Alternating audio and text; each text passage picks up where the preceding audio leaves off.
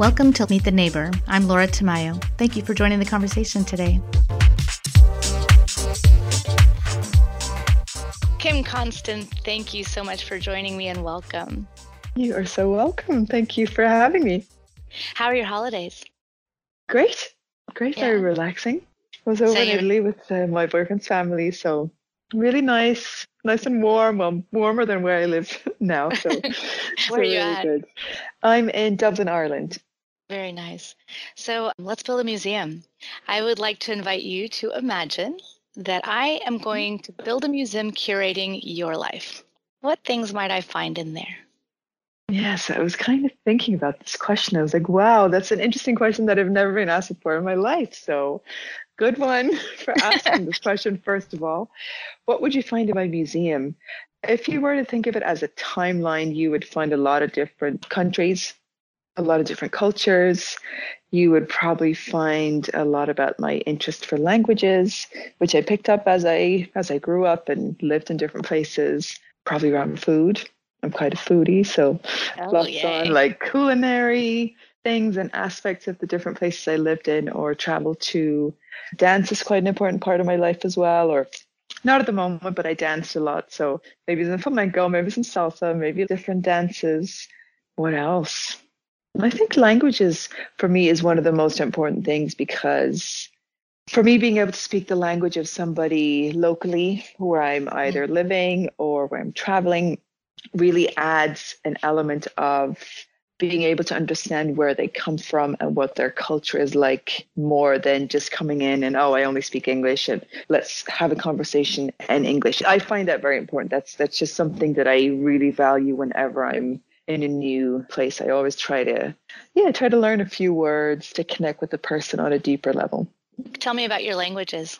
What do you speak? So I speak, I always say six and a half languages. it's always hard to gauge. yeah, exactly. Like, what do you mean exactly? So I grew up speaking Dutch and English. I studied Italian in high school. Then I did Spanish at university, German and French and Italian as well. So quite a mix. And I'd love to learn more. So who yeah. knows on my travels over the next while, I'll learn some. Well, I did try some Mandarin at some point.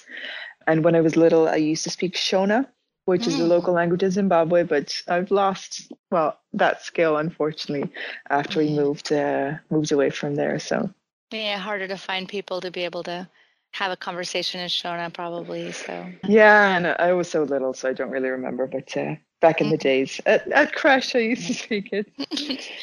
so in your museum, let's build a room of pictures. Hmm. What pictures are hanging in that room? First of all, people. Oh yeah, wonderful. Who's there? One of the first photos that I always, well, not one of the first, but if people ask where I grew up or where I lived, there's one photo specifically of myself and my friends when I was about two years old. Mm-hmm. And there was me, a little white blonde girl, um, surrounded by all the local, all my local friends in Zimbabwe. Aww. So it's a very kind of character- characteristic photo of my childhood. So that would be there and there would be simply photos of either my friends and my family and my colleagues later on in life in the different cities and countries and continents I lived in. I think that that would be one of the main things. And maybe some landscapes as well. Oh, what's a beautiful landscape that just really moves you? I love the sea, just beautiful sunsets or sunrises. But also, even though I can't remember it that clearly, the countryside in Africa I remember driving past the water or, you know, the savannah and seeing all the beautiful trees and the animals. But it's not a clear vision in my head anymore. So it would be something I'd have to ask my mom, for example, to, to tell me, oh yeah, that that would then. We do have lots of photos and lots of dias, we call it in Dutch, the black and whites that you have to project on the wall. Oh yeah, the slides. Mm, yeah. The slides. We still have loads of those. So that's probably what I would what I would hang up in my my photo room. That's beautiful. Tell me about a favorite childhood memory or vacation or just like something that you just love to remember. Hmm. Probably one of the holidays we went on when I was about 10, I think. We went to Cuba actually. Oh, nice. With my whole family. And I just remember connecting with all of the locals there were Cubans working in the hotel where we were staying, and I was just trying to learn some Spanish, you know, trying to connect with them, even though I, at the time, I didn't speak any, any Spanish yet. And it was just so really, really nice to, to connect with them and also to be in the sea and just playing around, making friends. I remember a girl from Canada who I connected with, who became my pen pal, who I then visited when I was 12. And I went on a trip to visit her on my own back in the day. So yeah, that was just really nice. A very beautiful cool. holiday. And I remember being at the beach and I found, you know, one of those big shells, kind of like the cylindric ones, the big ones that you put on your yeah, those big conches. Your, yeah, exactly. Mm. Hear the ocean. I was so proud, and it was such a beautiful moment. So yeah, I really remember being on the beach there, and and there was a parrot as well. We took some beautiful photos with the parrot there. A parrot? Why was it? One of the red or the green? Oh, I'm not quite sure. A, a very colorful one. Don't know why that pops in my head, but I remember that we took a photo with it. yeah. So I'm curious when uh, you said you you became pen pals with uh, your little Canadian friend. Did you write actual letters on paper and mail them, or was it electronic yeah. already? No, it was not electronic yet. It was, post it was quite a yeah. I really enjoy that pen pals, writing letters. I don't remember what the frequency was, maybe once a month or something. It obviously did, did take a little while for the letter mm. to, to arrive and then for my friend to write back. But I used to do that a lot. And I actually went through, because I moved around a lot over the past, well, my whole life essentially, there were some boxes at my grandma's house in the mm-hmm. Netherlands still. So I went through my boxes literally a couple of months ago and I found loads of letters from all all the way through primary school, secondary school, university, not so much anymore. I think that's by then I'd switched to email, but for a big part, I, I used to write letters and cards and like hundreds, maybe exaggerated, but quite a few bunches of yeah. of letters that I had had received from my friends. So it's really nice, actually. Yeah, I did that growing up as well, and I just remembered I loved the process of writing the letter and sending it and I just remember mm. how important I felt that when I'd get a letter, you know, you know you're yeah. little, you're a kid, and all of a sudden there's something official that's coming through the post mail and it's got your name on it. It's for you. You know, it's I was so always exciting. very excited. Yeah, I'd get all mm. excited. You know, my mom would say, You have mail. And I just felt so incredibly bored. I was like, Excuse yeah. me, I'm going to go get the letter opener. Mm. I loved it. Yeah, I'm a beach person too. I actually love being near the water. Um, lakes too, but mostly ocean. I love just sunsets uh, by the ocean are just mesmerizing.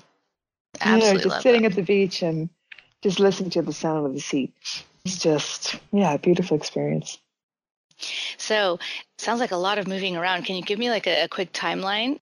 Yep. Um, stick to the countries, not to the moves, because that's about 30, I think. Um, oh my gosh, wow. Okay, that's a lot. But I was born in Zimbabwe, lived there for about two and a half years. Then we moved to the Netherlands, where my parents are from. Then we went to Zambia until I was about seven at that stage. Then we moved to the Netherlands, lived in several cities there, to Australia, back to the Netherlands for high school and then university in my university time, I went to Spain to do a so-called Erasmus year that we have here in Europe. Oh yeah. Then went back to finish my university. Then moved to Brazil for three and a half years, and then I moved to Dublin, Ireland. Nice. So yeah, so for people that are not familiar, can you tell us a little bit about the Erasmus program? Yeah, absolutely. So the Erasmus program basically is a scholarship within Europe. I'm not exactly sure how many countries are involved, but at the time it would allow us to go and study abroad at literally any of the universities that, well, you had to give up your preferences and you would be it was kind of like a lottery system to see where you would end up. But i chose spain because i was studying spanish at university well intercultural business communication with spanish. And so i was smart. I got myself set up not just for a year of studying. I did half a year of practicas of working within so like internships. Yeah like internship, internship. Mm-hmm. Exactly. And then I studied at a different university for six months. So I was in Barcelona for six months and in Seville. And it's, yeah, it's just a life changing experience because, yes, I had lived abroad, of course, but this was really for me the first time that I was living abroad by myself in a Yeah. different country with a different language. Yes, I'd been studying Spanish for a couple of years, but it's different because the way things work there is different. And so it Mhm. was a beautiful experience, first of all, uh, working there. That's what I was in- thinking. Like your first like work experience in pretty much probably one of your first work experiences. Period. I'm assuming in this new context. Mm, I started working at a very young age. I actually Did started at 12. So Oh wow. I've had loads of different jobs, but in within my field, so to speak, within communication that I Mhm. studied, that was really one of the first kind of like more official jobs that I had. So it was just a very nice experience. And so students from one university can go to all different countries in Europe for either I think it's it varies from three months to six months to a year Mhm. and you can just choose the different subjects that you'd like to study. You have to, well, of course, have the amount of credits that you would require for your own degree back home, and you just go on an adventure. I was actually thinking about this earlier. You can choose to stick around with some of your study mates from back home, but Mhm. I was very conscious about that, and I said, no, I don't want to live with Dutch people because I know I'm going to be speaking Dutch all the time. right. So I very consciously chose to live with two Spanish guys actually. So we shared a, a beautiful apartment and it allowed me to speak Spanish much more frequently than some of the other people that were doing the same degree. And it was just amazing. I already had friends there. So the years before, we would always receive students from other countries as well. So Spain, Okay. Italy, and Greece, and, and Mhm. everywhere. And at my university, you could sign up to be a mentor for foreign students. So until today, it's still Ah. one of my Christina from Seville. She's still one of yeah, a really great friend of mine who I've stayed in touch with all the yeah all that time. How many years is that now? That was probably 2004 or five. Well, that's about 15 years, you know. So 15. yeah, by really fast, amazing. Very. Wow, what a cool opportunity to be able to just actually connect Really with nice. people in that way. But yeah, I think that was smart because you're right. I think the tendency when people are learning languages is to, you know, you're already surrounded by so many unfamiliar things, is to try and find that group that speaks your language. But it really is, it's strategically really smart to go ahead and reach out and make a friend in the language you're trying to learn. Yeah, plus culturally, you're much more embedded into the local festivities or the local habits, which I just find fascinating to, to know exactly what's happening, when they eat, what they eat, what's going on on a weekly basis, on a daily basis. Yeah, with all your travels, have you adopted some of those different ways of doing things that you've seen around the world? Mm, I think I've I've definitely changed as a person as I've lived in different countries. I think the first one was after I started studying Spanish because well, I don't just consider myself Dutch. I consider myself more of a, a global citizen at this stage. But Dutch people can be a little bit more reserved sometimes, Mhm. not as warm, maybe Okay. not to be stereotypical, but Spanish people or Latin people are often much more open, much more warm, much more chatty. So after having lived in Spain or after studying Spanish, I did find myself to open up more and to be more of a, a, a warmer person. And when I lived in Brazil, it did take a little bit of adjustment. Well, as it does with any country you Sure. you Yeah. move to. I remember very well that I was I got a job there, worked for a big company, and I had a kind of like a one to one with my manager at the time. So he sat next to me and he put his hand on my arm. Not for like two seconds, but for like two minutes. And I was just sitting there going, Oh my God, what is this person doing? Like, why is he touching me like so long in this work environment? And it was just a really a like yeah, a gesture, a normal thing that they would do there because as you probably know, within different cultures, the distance that we have between ourselves and the person we're speaking to really varies Sure. from the Nordics. It's Mhm. probably a lot the distance is, is a lot larger than it would be in, in Latin cultures, for example. So that took a little bit of a while to, for me to get used to, or even, you know, just hugging somebody or kissing somebody, whereas a Dutch person might more typically shake somebody's hand. And once you've gotten to know a person, you know, over a, a longer period of time, you would hug and kiss and, and so forth. So it did open me up to, like I said, being a warmer person. When you were little, how did you handle those changes? What was it like for you as a little kid? So we moved pretty much every two years. I think as a child, younger age, let's say until the age of five to seven or or even ten, it was just the way of life. Like my mom mm-hmm. would sit us down, myself and my two sisters at the kitchen table and be like, okay, we're moving again. We're going somewhere else, pack up stuff and put everything in the container. And it was just a way of life. And you'd go to a new school and you just make new friends. It was only when I got a little bit older. I remember in Australia, I was 14 when we arrived. 16 when we left. I remember very well that my mom said, Okay, we're going back to the Netherlands. And I was like, No, I am not going. this time you went on I'm strike. Stay. I went on mm. strike, which did not pan out how I wanted it to, because I was like, "Oh my god, I just made my friends." You know, it, it does take mm-hmm. a while to make friends, to settle in, to um, become part of some of the groups, like the debating club or whatever it is that I was doing at the time. So it upset me a little bit at the time. But then, you know, you don't have a lot of a choice. you don't have a choice because you're still underage, and it's not. A, I did actually buy a ticket to Australia one way oh, after wow. I finished high school. So like, "Well, mom, now I can go." I was back three months later, so also that did not work out exactly how I thought it would. But generally, well, I think as and I have this conversation a lot, especially with parents that have mm-hmm. younger kids that are like, oh my God, yeah, no, I can't travel anymore, or I'm not sure if I can move to a different country. I think kids are so resilient and they're so flexible when it comes to moving, making new friends, learning a new language, adapting mm-hmm. to a mm-hmm. whole new environment. So I consider myself so fortunate to actually have had this experience. And for a long time, I'd be like, okay, so I went to four different high schools. I can't even imagine being at one high school for six years. I mean, that's insane. Like, who would want that? and even I remember very well in Brazil, which is now about five years ago or so. I lived there for three and a half years. And after two years, I was like, okay, I need to do something. I need to, it's been too long. I need to just like, it's time to go somewhere else. It's time to go because your system kind of gets used to this frequency of okay, we're switching things up. If it gets too boring, mm-hmm. if you mm-hmm. if you if you get too much into a routine, it can get a little bit well, you can get a bit itchy. I suppose that would be probably be the right word of like, okay, something new. What's what's new? Let's change it up. Yeah, you're ready to see something different. I get what you're saying. I get like that too. I, I get wiggly.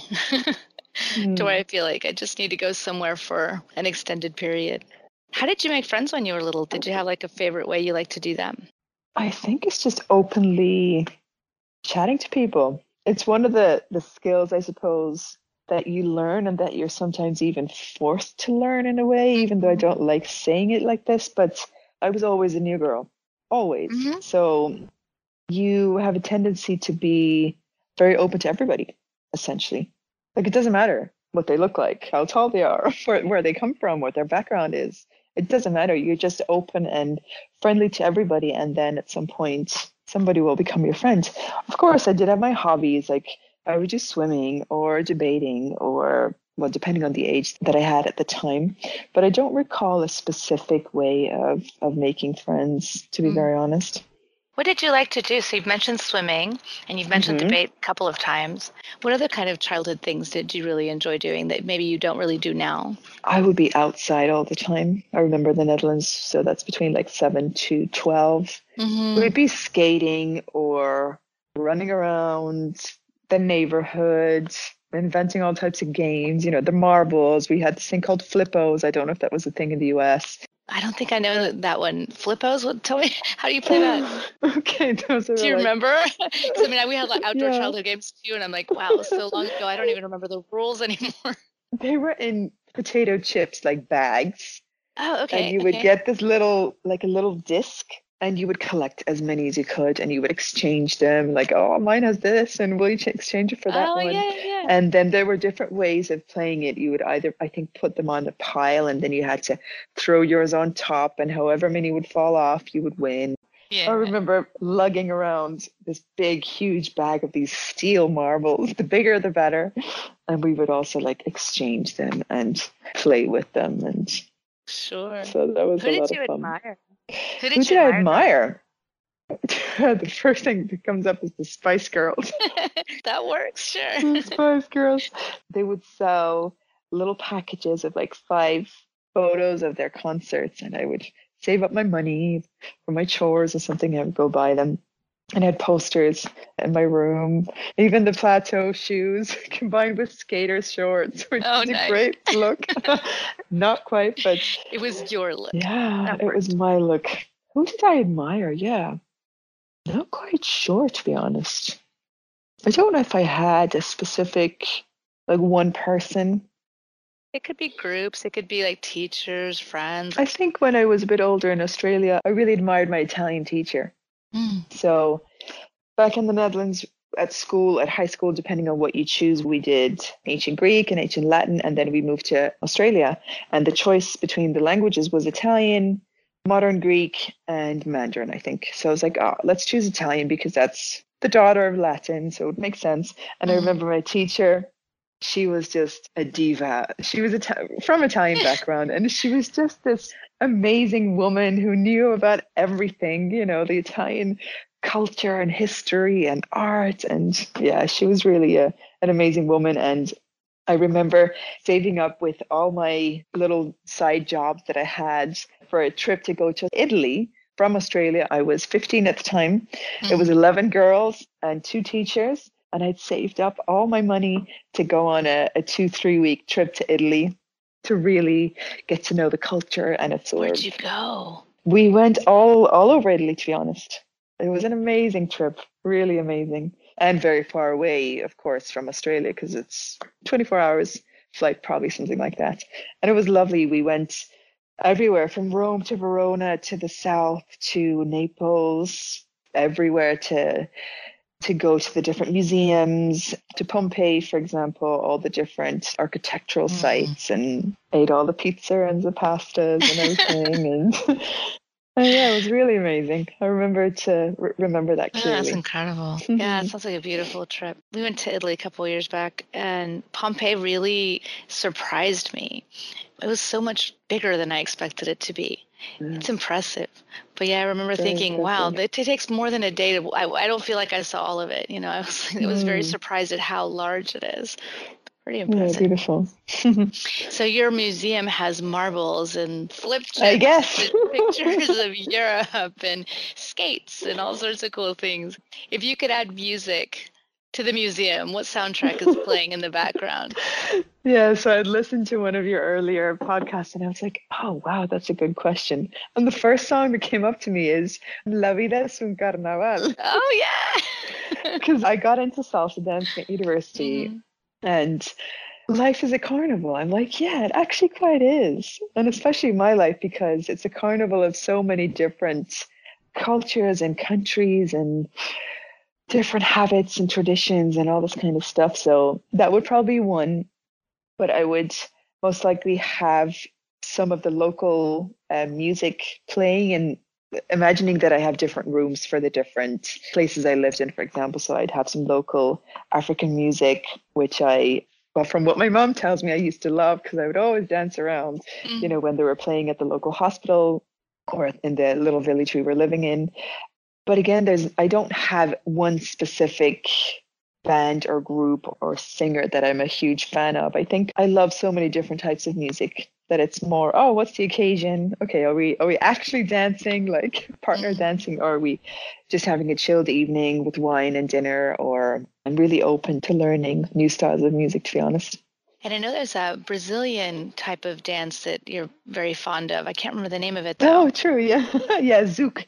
Brazilian Zouk. Zouk yeah. Tell me about that one. I actually don't know much about it at all. This is actually quite a coincidence that I even found out about this. I was studying at university and I went to a Cuban bar actually in a different town and they were playing this music and a guy was dancing with two girls at the same time and I was like, wow, I was just fascinated. And I looked at him and I was like, I am so going to learn what they're doing.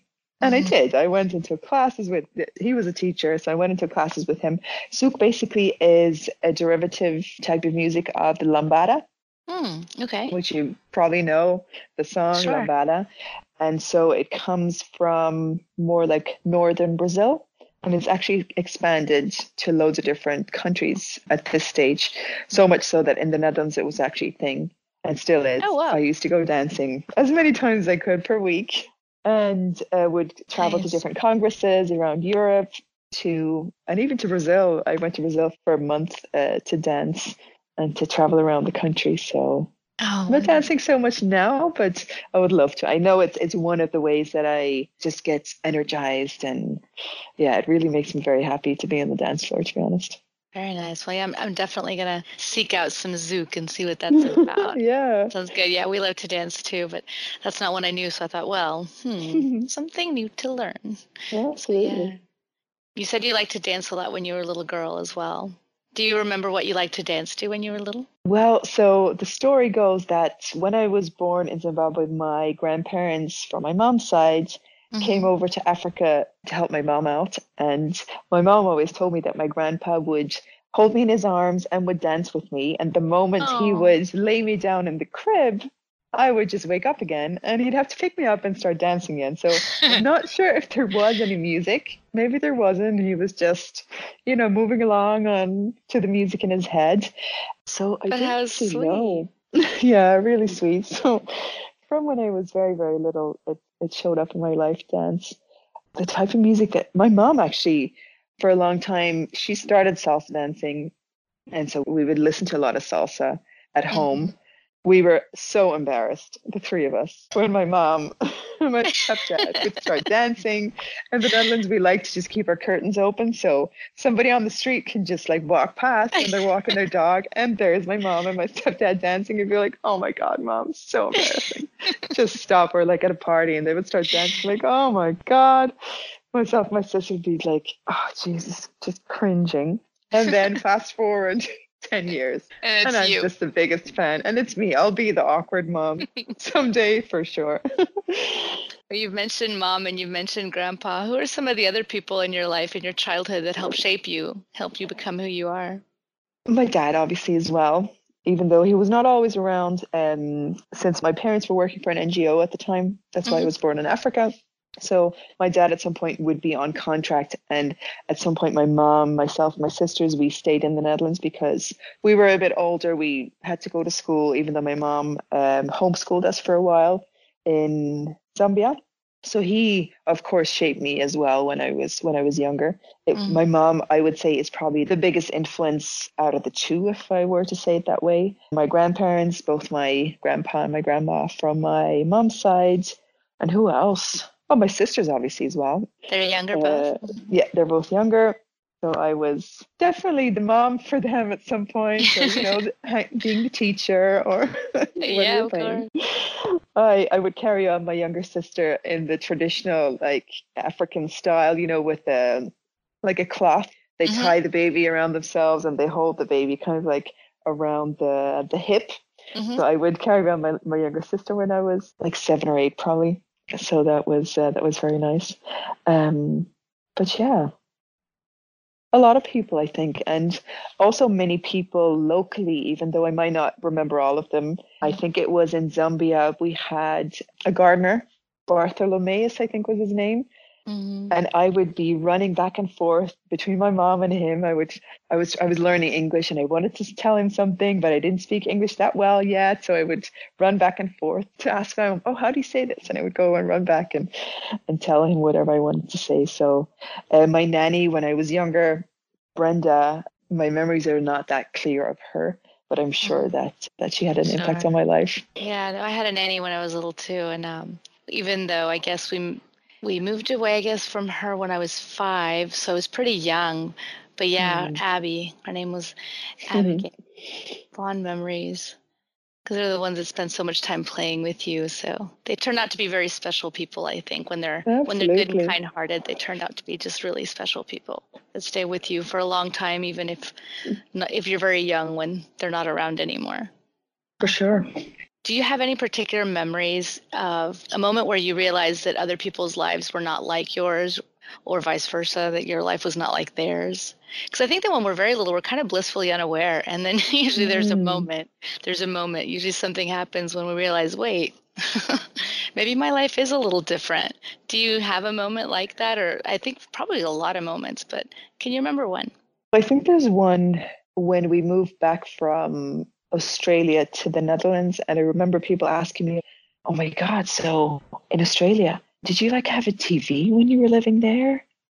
And like, were there like kangaroos everywhere? And I was like, yeah, of course we had a TV. And I would joke, I would make fun of, like, I would would make a little bit of fun of them and I'd be like, yeah, oh my God, we had like a whole family of kangaroos, mm-hmm. like the mom and the dad and three little babies, which obviously wasn't true because we were living in the city and it was absolutely normal. But it was kind of like, it was kind of a bit funny for people to be, to think that in a different country it would be like so more primitive than at mm. home. Don't know if that answers your question, but sure. any other moments? Well, maybe in the sense that a lot of people around me would have at, a, at an older age oh i'm going to hang out with my you know my primary school friends or mm-hmm. they'd have mm-hmm. reunions or like big groups of friends and i'd be like oh my god yeah i don't have like a big group of friends because i went to so many different schools so i don't have that one big group of girls say that is very common like here in ireland or in the netherlands or wherever mm-hmm. oh yeah like a girls night I didn't have that so clearly because I either didn't have enough time to to really establish very deep relationships or simply over time, especially when I was a bit younger without, you know, internet or the technologies that day, it was more difficult to stay in touch with everybody. So I think that that's probably one of the things that I until today still notice. Oh yeah, mm. yeah, I don't have that big group of primary school friends because there could be many different groups. yeah.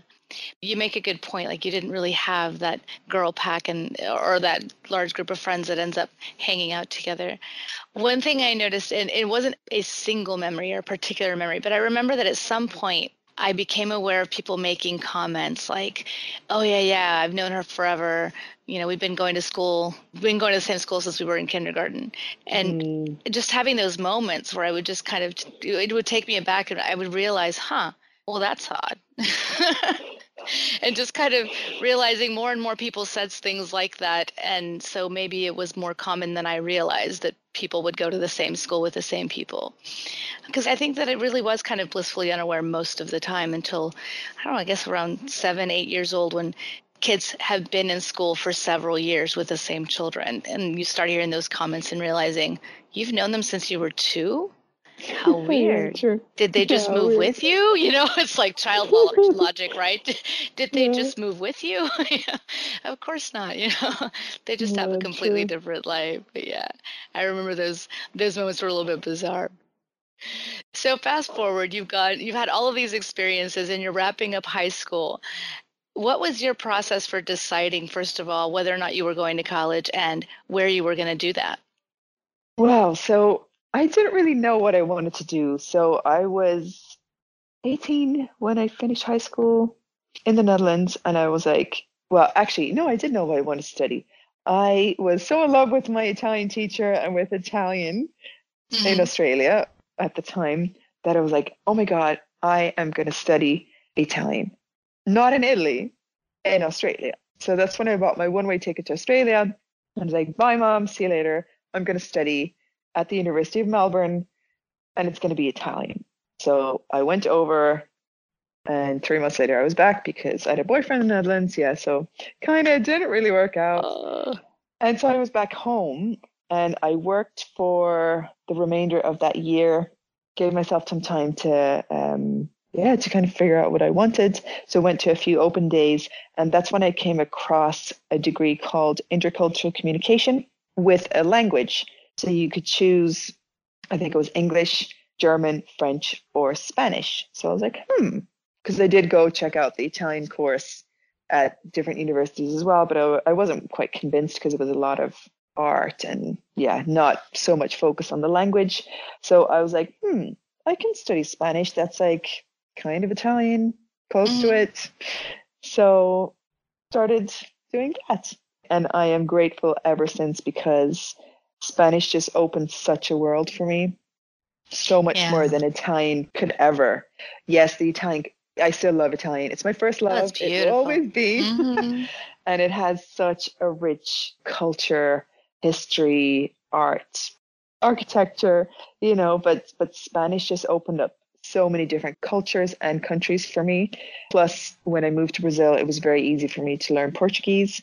So yeah, it's it's made me a completely different person I am 100% sure of that. Oh, so really, really happy about that.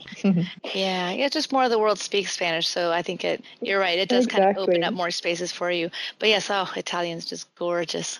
Mm-hmm. Definitely worth knowing. But I think that it's probably more useful to learn some, one of the more broadly spoken languages, and that would be Spanish. So, with this international life, has it? Because I noticed that you said I was back home when referring to the Netherlands. So, has that mm. kind of hmm. always been like, of all the homes, that's kind of been the anchor, maybe? Or that's an interesting question. It has been up until a couple of months because my grandmother had been living in, in the Netherlands for past 50 years. Mm. So I even lived there for a while when I was like three or four, went to kindergarten for a while, and it was always kind of the the home base in that sense. Like even though my family would be moving around, they were still there, and that home where I always visited. Grandma. Um, so she, yeah. Yeah, grandma. So she's actually now moved to Australia. So the home is still there, but there's nobody in the house. So it has kind of lost its status of home for me. I don't really have a home base at the moment.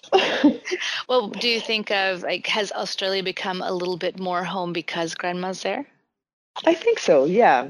Well, my mom's there and I know I can always whatever happens, I can always go to her, even though it's a house that I've never been to. So it's it's mm-hmm. not it's never going to be the same in a way if you if you understand what I mean. Sure. But yes, I will always have a person that I can count on and that I can go towards. But I very much moved to a position of my home is where my heart is. Sure. So my home is where I, I build my home and where I make my home or a house feel like a home. That was not always the case, I think, but mm. now for sure it is. Are there special things that travel with you that make places like infuse places with a sense of home for you? It's a very timely question because I'm literally packing up my house right now. I am leaving Dublin to travel the world in literally six nights. Oh, so, I will be following your Instagram. yeah. Things that travel with me, I don't think there's a lot of things that travel like through time, if that makes sense. But I'll have a few things like my journal, even though the journal is going to be a different book every single time, but it's a book that I have with me in which I write, yeah, my daily experiences, my thoughts, my worries, whatever kind of comes mm-hmm. up for me. So that's one thing that I will take with me. That's a great question. How do you make a place home? Because you, you've had a lot of practice doing that. It's had a lot of practice. Yeah. Yeah. So I think the difference for me is when you start adding a bit more personality to a place. Yes, I've literally lived in 20 or 30 or at this point probably like 40 different actual like apartments or houses or whatever it is. So once you start investing in decoration or plants, this has been my recent thing. Plants. I had to give them. Oh, I had to. I gave them away to a dear friend of mine, so he can become the father of my plants. And now there's like there's no plants in my house. It feels kind of empty. Mm-hmm. So they're like little babies for me. But also, yeah, photographs or little little items that I bring, say, for my travels that have a special meaning to me that would make a home more home. Nice. So now that you're going off into the world, because I know that you were you were working LinkedIn, was it? You were for for a long time, right? I was working for LinkedIn for a long time, yeah, and mm-hmm. now I've transitioned into my own business full time, so I can travel the world as a nomad, which I always Fantastic. said I would. my ex so, was like, "You are so crazy, a nomad. Do you know what that means?" like, well, why not? So, are you traveling on your own then? No, I'm traveling with my partner. Okay, you have a partner. Wonderful. What's the dream? What are you envisioning for the? Oh, first of all, do you have a plan for how long you will travel, or are you leaving that open?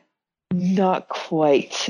We kind of looked at Asia and the amount of countries we want to visit, and realistically, actually need like five years to really probably oh, wow. visit all of them.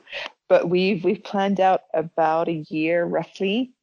Even though, well, it depends on how much we like it, and then we can just see all right. Maybe it's eternally. Like my ideal situation really would be so so my choice is always, oh, do I go to Australia or do I stay in Europe? Mm-hmm. Because part of my family is obviously there. and it's not as if you take a train and go to the next city. Right. It's obviously an investment of time and money to to go over there. So my ideal scenario would be, say, after the travels, having two homes, say one in Europe and one in Australia, and just having summer all year, going to Australia when it's summer, being in Europe when it's summer, and just well, actually, I would love to be a global speaker and be traveling the world. Oh, that's the dream. There you go. That's really Beautiful. one of the things that I would love to actually do. Nice. So you're going to start with Asia? Is that where you're starting? Yes. Where are you starting? Tell me what's like the first part of the adventure? I mean, I know you're probably keeping it flexible since it's a full year, but what do you know for sure that you, yes, this is happening? So Thailand is going to be the first destination for about a month. So Mm-hmm. we have, yeah, like the first three weeks planned out. So Bangkok's going to be the first city, and then we're going up to Chiang Mai and back down to the islands. So I'm super excited. I know I w- had have been to Thailand when I was little, but I don't remember unfortunately. So maybe I'll have some flashbacks when I'm there. there you go. Yeah, maybe it won't feel quite so alien to you, however different it may Mm. be, because some part of you will just kind of be like, yes, we've been here. exactly. before." Oh, well, I'm so, so excited for you. Thank, you so Thank much for coming and talking to me. of And um, course. Where are you most active? Because especially now you're traveling, are you going to be on Instagram? Is that where you're going to be sharing your trip? yeah, I'm going to be on Instagram. What's your username? So my own business is Ruwa Coaching. So that's R U W A Coaching, and potentially I'll create another Instagram specifically for the trip, but I don't have that planned out yet. So I'll, I'll be posting that on my current one. So if Okay, anybody wants to follow me, um, just uh, just check it out. Yeah, no, I will for sure be following you. Thank you, thank you, thank you so much for hanging out with me. You're so welcome. It's been an absolute honor, and I just wanted to say that spreading our like multicultural global vibe is just something so so important because there are so many of us out there, and it's just so lovely to be able to share a story. So thank you so much. Well, thank you. Thank you for sharing your stories. You're very welcome.